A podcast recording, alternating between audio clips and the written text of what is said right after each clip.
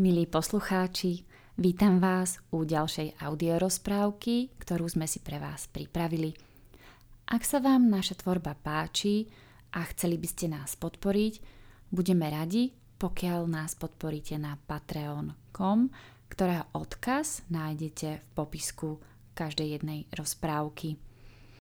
Prajem vám príjemné počúvanie. Bajky z blízka i z ďaleka Veverička a ďateľ. Veverička tvrdo spala, keď ju zobudilo hlasné klopanie. Vystrčila hlavu z guľatého hniezda na strome a uvidela ďatla. Silným zobákom ďobal do kmeňa stromu. Zobudil si ma! Okrikla ho veverička a nahnevaná vyliezla z hniezda.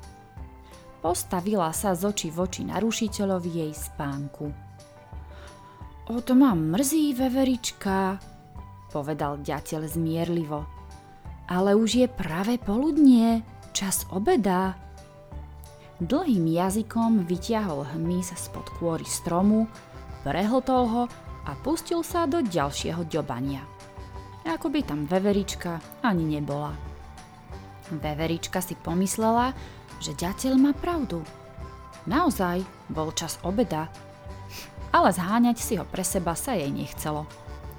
Všimla si, že ďateľ vkladá do dutiny stromu žalude a napadlo jej, ako sa k ním dostane. E, vieš, že si ten najškarečí vták? A navyše máš zlú povahu, všetci to hovoria. Vymýšľala si. Ďateľ vložil posledný žalúď do dutiny stromu a neveriacky sa pozrel na veveričku. Sedela na huňatom chvoste, nohu prehodenú cez nohu a čistila si pazúriky. Ďateľ ďalej ďobal silným zobákom do stromu a snažil sa nevšímať si ju. Okrem toho, vôbec nevieš spievať, pokračovala veverička no ďateľ len leda bolo pohodil hlávkou. Veverička vybehla na vrchné konáre stromu a zakričala, aby ju počul celý les. Ohováraš, kade lietaš, všetko každému vyďatluješ. Potom zoskočila na zem a dodala. A červenú čiapočku, čo máš na hlave, si určite niekomu ukradol.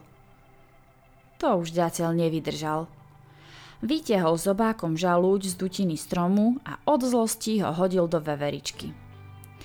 Netrafil, netrafil, bebe, vysmievala sa mu veverička.